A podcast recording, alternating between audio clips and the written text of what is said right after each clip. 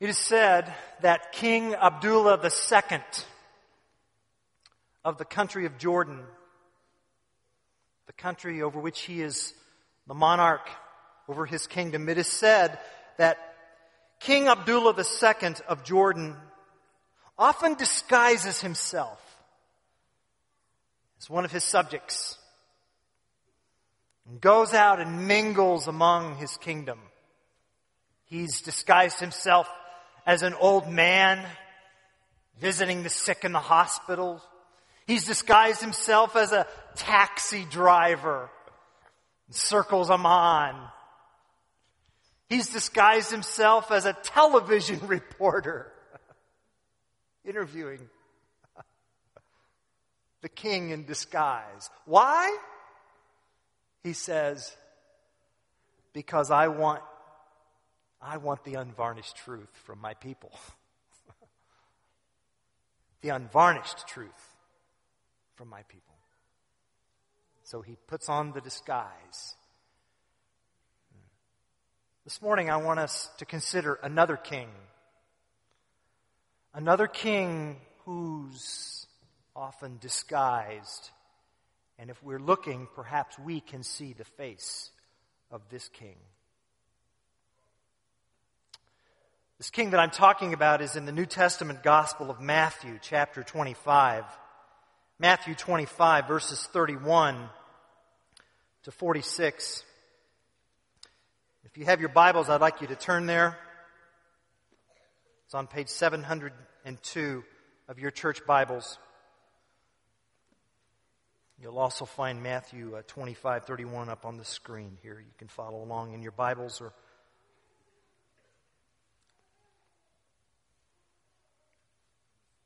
When the Son of Man comes in his glory, and all the angels with him, he will sit on his throne in heavenly glory.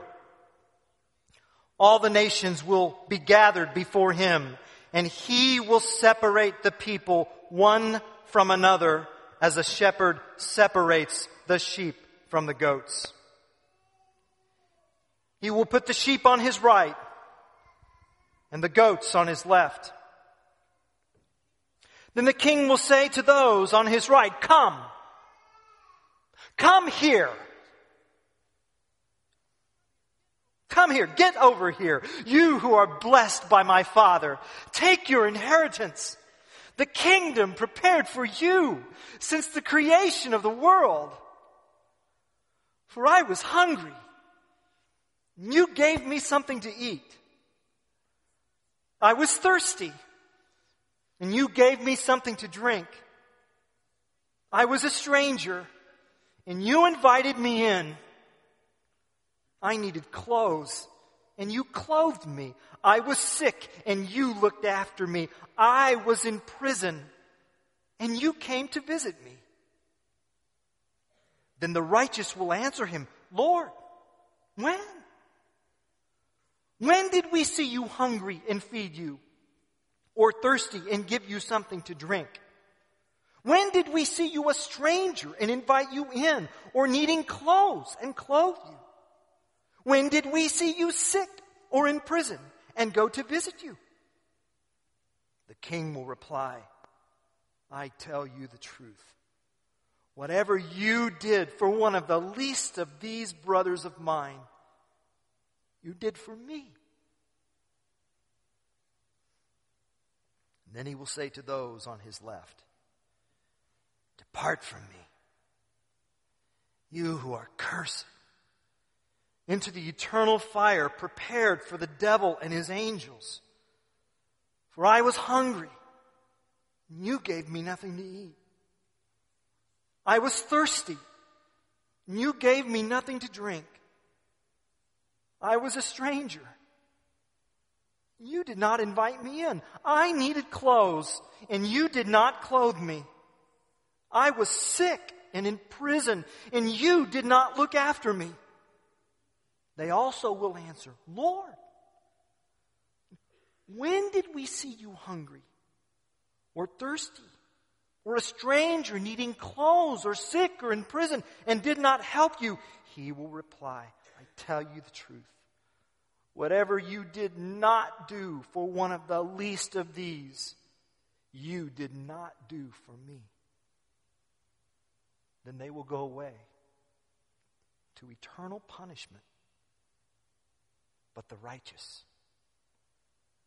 to eternal life.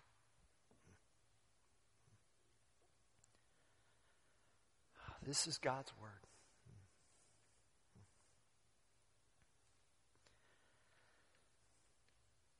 What's Jesus got against goats?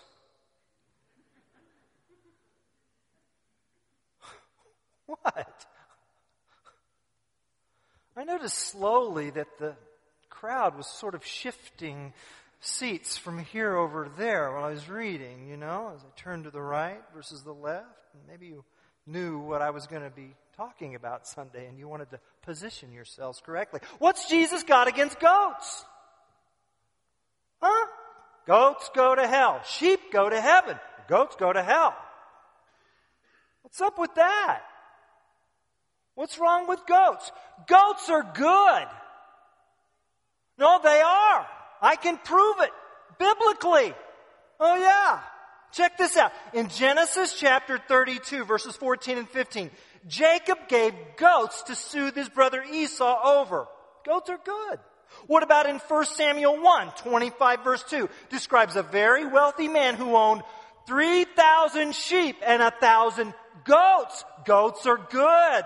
What about in Luke chapter 15 verse 29, the, the parable of the lost son? What is it that the older brother says to the father? Dad, this younger son of yours, you know, he comes home after prostituting himself and you've never even given me a goat to grill with my friends. Goats are good. They're good. And what, what, good, Judges 13, 15.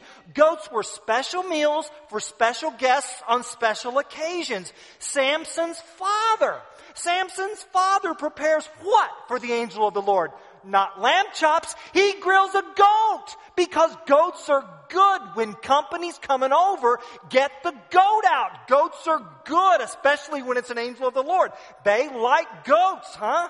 And then Judges 15:1. Later on during the wheat harvest, Samson himself, he took a young goat as a present to his wife. He said, I'm going into my wife's room to sleep with her. Oh, how romantic.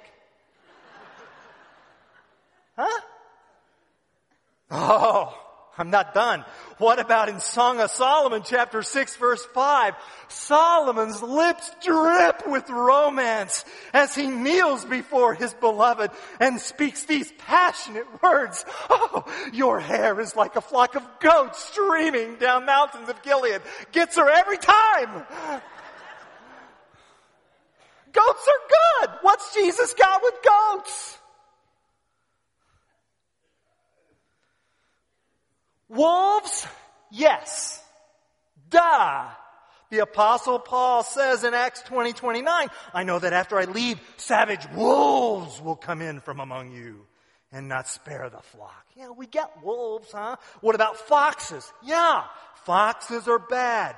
Jesus says in Luke 13, 32, you go tell Herod that fox, I will drive out demons and heal people today and tomorrow and on the third day I will reach my goal.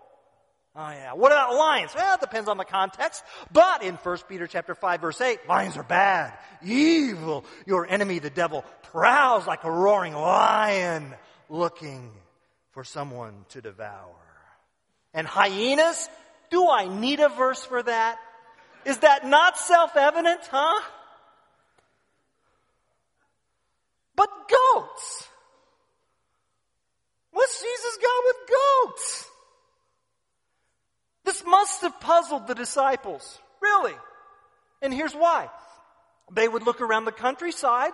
They would see shepherds and flocks, and those flocks had mixed herds. And in those herds were sheep and goats.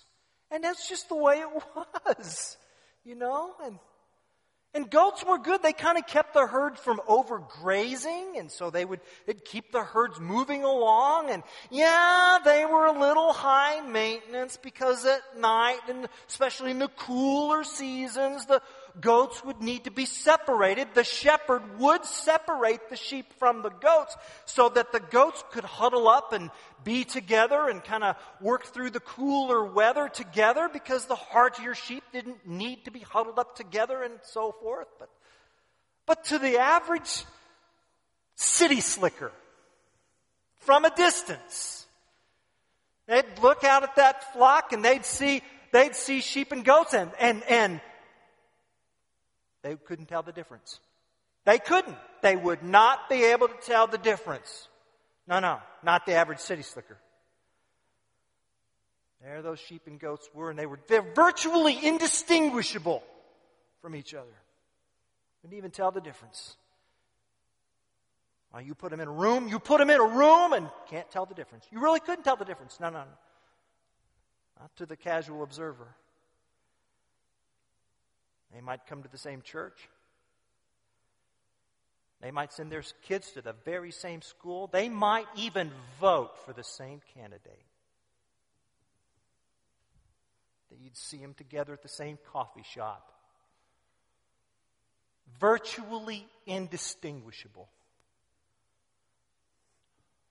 Only the shepherd could tell the difference. Only the shepherd knew who's who. And that church family is why it's the sheep and the goats. Because you see, you can't always tell the true believers from the pretenders. Can you? Can you? Could anybody? Could anybody come up here and say with absolute certainty, Someone over here is a, oh yeah, you're a believer. You're, yeah, you're rock solid. Oh yeah, yeah. Oh, you're a pretender. Could you say that with absolute certainty about everybody in this room? Could you? Maybe you're here for the first time. You're looking at the guy in the blue shirt behind the microphone. Can you tell with absolute certainty that the guy holding the mic is a true believer or a pretender? Can you? I don't think so. I don't think so. But I'm telling you, this passage says that there is one who can tell the difference. There is one who can. And Jesus says, in no uncertain terms, in these verses, that a true, bona fide, authentic disciple of Jesus Christ is one who unselfishly, unself consciously, sacrificially has expended themselves in meeting the compassionate, physical, tangible needs of those who matter to him, and therefore they have served him. Jesus is saying in these verses that those who are servants of Christ, those who are true servants of Christ, are those who have served Christ himself served Christ himself. Jesus is saying that when you serve someone who matters to Christ, when you serve someone who matters to Christ, you have in fact served Christ. That's the difference here. There it is. That kind of reminds me of the parable of the wheat and the weeds in Matthew 13 30. Let both grow together, Jesus says, until the harvest. At that time, I will tell the harvesters, first collect the weeds and tie them in bundles to be burned, and then gather the wheat and bring them into my barn. Bring the sheep in, bring the sheep, bring the wheat, bring them to me. Why? Because, because when you have served someone who matters to Christ, you have served Christ. That's what these verses say. You see that? Now, you know, when I read verses like this, I, I, questions come into my mind. And so I just, I had four. Maybe there are questions in your mind as well. And the first question is this. So is Jesus saying that all I got to do is feed the poor and that's my ticket into heaven? Huh? Is that, is that what he's saying there? Is, is Jesus saying, will attending the weekend of service, October 17th and 18th, Will that get me inside the pearly gates? Huh? Well, it'd be nice if that were the case, wouldn't it? But I'm not authorized to say that. No. But, but you can understand, no, really think about it for a minute. What if, what if someone just picked this verse up, these verses up cold and just started reading them? You can understand how they may come to that conclusion. All I got to do is just, you know, feed poor people and that, that earns my way into heaven. And, and, and so for the sake of that person, you know, I would say, let me just come alongside you and let's, okay, let's just look at these verses here. And if you look at these verses, you'll notice the element of surprise, right?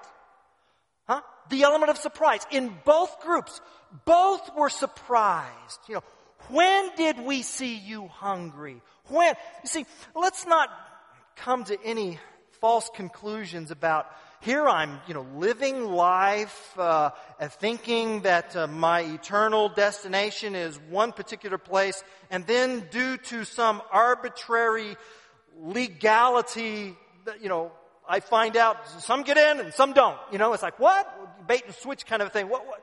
Let's not come to some erroneous conclusion by reading it that way. You see, there's an element of surprise. The, the surprise is not the destination, the surprise is the reason.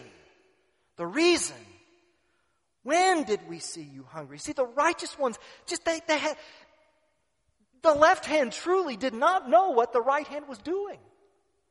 They didn't connect their service to the poor as, as unto Jesus himself. And see, the, this passage offers a test that is absolutely foolproof against hypocrisy. Because you see, if they would have thought that serving the poor got them into the pearly gates, then they wouldn't have said, When did we see you hungry? They wouldn't have said that. Jesus would have said, I was hungry and you gave me something to eat. And they would have said, Yeah, we know. See, but they didn't say that, did they? They didn't. When? We don't get it, huh? We don't get it. So it's, it's the point. It's foolproof. Foolproof against hypocrisy. The point is that by virtue of what they are, they naturally do. These, these sheep, these righteous ones, they care for the poor as naturally as sheep grow wool. And sheep do not have to work at growing wool. They grow wool because they're sheep. That's just what sheep do. And these Righteous ones cared for the poor just, just as naturally and unself-consciously. Sheep don't have to think about growing wool. They just do. They just do. And that's the point, see. They don't do this to get saved. they did this because they already are saved. And this is just what saved people do. Church, I've seen you all in action on this. I've seen you all in action on this. I just saw it last month. We asked for 400 backpacks. Todd Daly came up here and said, Don't pray about it, just go get them. you, yeah, amen. You know what? And you brought over 500. See? Unself consciously, sacrificially. Three years ago, three years ago, we were concluding a series over Jonah, and we were talking about service and outreach. And we had done some service and outreach for Salt and Light and for Restoration Urban Ministries. And you did not know what I was going to say during the offering three years ago. But I stood up and I said to you all, this was after we had gone to their places and served. I stood up and I said that every penny in the offering would go. We're going to split it in half half to salt and light, half to restoration. And, and what was significant is that Back then, the average weekly offering was, uh, was about $19,000, and you all gave over $30,000 that weekend. You see, and you didn't know ahead of time what was going to happen. The elders did, okay, but you didn't. And I remember some of you went home to get your checkbooks and come back. Why did you do that? Because that's just what sheep do, unself consciously sacrificially meet needs with love. So, so attending the weekend of service won't get you in the pearly gates. Jesus will. All right? Question number two. Who are the least of these? Who are the least of these? Well, we know that they're the thirsty and the hungry and strangers and in prison, but who are they? Jesus tells us who they are in verse 40. Whatever you've done for one of the least of these brothers of mine, and implicitly that means brothers and sisters. Brothers and sisters of mine. So yes, yes, specifically Jesus is talking. How are we going to treat one another in the family of God? How are we going to do that? And we would be limiting ourselves if we came to the conclusion that we only give compassion to those within the family of God. I mean, when you go over to Salt and Light, Nathan Montgomery, he doesn't card people. Show me your baptismal certificate. Come on, let me see your church membership. He doesn't do that, huh? Okay, okay, well, if you're a Christian, you get whole wheat bread, but everybody else gets bleached white bread. No, no, no, no, no. Does not Galatians 6:10 say, "Therefore as we have opportunity, let us do good to all people, especially those who belong to the family of believers." Yeah. So so I, I like how John Piper, he's a pastor and author, he put it this way. We show mercy to some people because they are Christians. We show mercy to some people because they are not Christians. We show mercy to Christians because we see Christ in them, and we show mercy to unbelievers because we want to see Christ in them. We help suffering believers because they bear the name of Christ, and we help suffering unbelievers in the hope that they will come to bear the name of Christ. And, and you see, we do this to the least of these, to the least of these. You see, had they known it was the king, they would have behaved way differently because kings we treat nicely. It's the little people we ignore. The least of these. But Jesus makes it quite clear. When you, when you do this, to the least of these, you are expressing the unvarnished truth about what you feel about me. Because when you have when you have ministered to those who matter to me, Jesus says you've ministered to me. That's question 2. Question 3. Question 3 is this, what possible difference can I make? There's so much need, so much evil, so much disorder in this world. What possible difference can I make? Uh, uh, we are, Lord willing, planning on spending $20,000 over the eight sites on October 17th and 18th. But what's $20,000 when the need is so great? What is that? It's kind of like the five loaves and two fish. You know, what, what is, what is this among so many? What is it? But Jesus, through these verses, assure us that behind the visible, chaotic world, behind a world that you can't get nations to the table, the United Nations can't get nations to the table. They can't. And once they get them to the table, the nations will say, well, we're going to talk about this, but we're not going to talk about that, et cetera, et cetera. You know, Jesus assures us that in a seen, visible world that is disordered and chaotic and full of evil, behind that world is an unseen world, and he assures us it is very ordered and it is very much under his control because he is the king. See, they're gonna mock him as the king of the Jews, and Jesus makes it very clear in these verses, I'm not just the king of the Jews. I am Lord of the nations. And all of the angels belong to me. And when I take my seat on that glorious throne on that day with all of my angels with me, when I summon the nations, they'll come. They will come.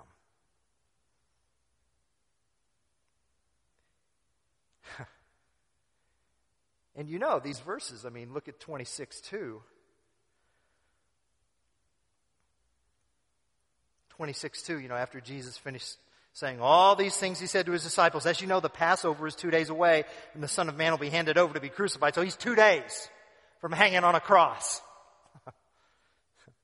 it looks like Jesus' life is in their hands, but through these verses, Jesus makes it absolutely clear his life is not in their hands. Their life is in his hands. Hmm. He's the judge. Speaking of that, that's question four. Why is Jesus so judgmental? Really? The judge? They will go away to eternal punishment, the righteous to eternal life. Huh? What? I mean, this, isn't this why people reject Christianity? The God of Christianity is so judgmental and condemning. Well, couple of things on that. First of all, what does the text say? The text says that Jesus prepared the eternal fire. The eternal fire, listen, the eternal fire has not been prepared for sheep or goats. Hasn't. What's it been prepared for? The devil and his angels. So those who enter the eternal fire do so of their own will, you see.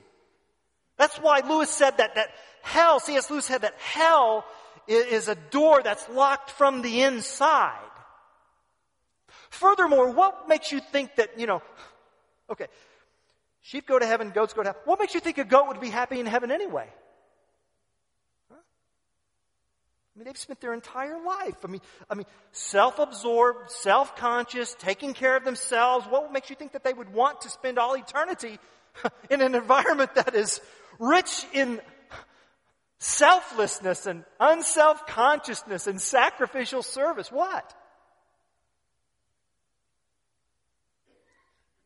And on top of that, since we looked at Matthew 26, 2, Jesus is two days from the cross. Which means he's going to be the one who's going to be thirsty, and he's going to be the one who's going to be naked, and he's going to be the one who's alone and sick on the cross for us so that we can receive the kingdom that has been prepared for us by grace through faith in him. You see? Your destiny is to receive the kingdom that Christ has prepared, but we have to do it on His terms. I can't say, Stephen Janice, I want to live in your house, but I got to do it on my terms. Really? Really? Is that how it works? If it wouldn't work with the Shipleys, what makes you think it's going to work with God? It's a kingdom that He has prepared for us. And, and, and you see, every other kingdom grows on the backs of the subjects who expend themselves to grow the king's empire, but not this one. This kingdom is affirmed, and this kingdom stands on the back of the king who expends himself for his subjects by grace through faith. And so, and so on the day that we meet Jesus, on that day, Matthew 25, Jesus assures us, He assures us that when we finally see Him in glory, it will not have been for the first time. It won't. These verses inform us that Jesus has met everybody before. Everybody.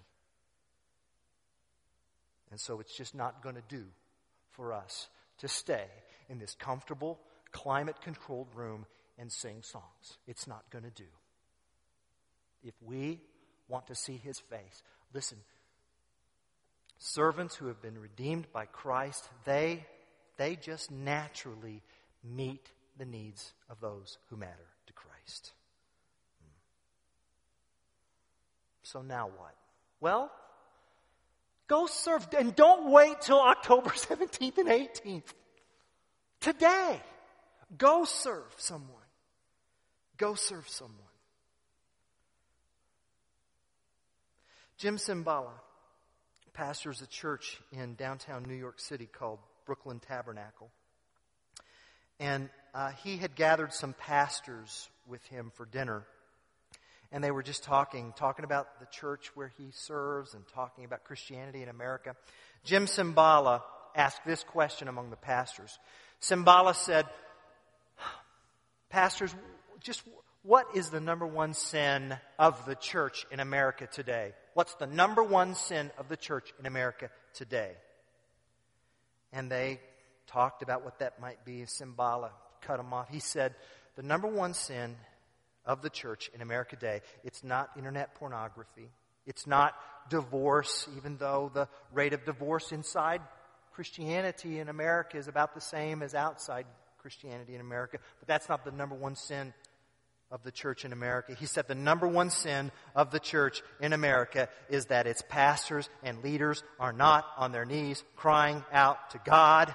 God, bring us the drug addicted, bring us the prostitutes, bring us the destitute, bring us the gang leaders, bring us those with AIDS, bring us the people nobody else wants. God, bring us the people nobody else wants whom only you can heal, and tell us to love them in your name until they are whole. Are we willing to pray that prayer? Are we? God, send us those nobody else wants. That's why we're doing Weekend of Service, church family. And that's why, if you look in your bulletin, we are, God willing, we're going to launch a ministry initiative called Celebrate Recovery where we can help meet needs with love to those with, with habits and hang-ups and hurts.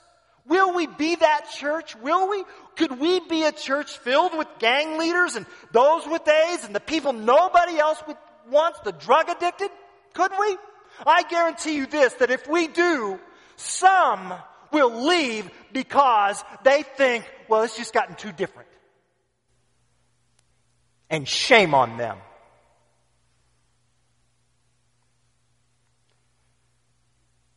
Jesus has spoken. And he says, when you meet the needs of those who matter to me, you've served me. So, church family, serve Him.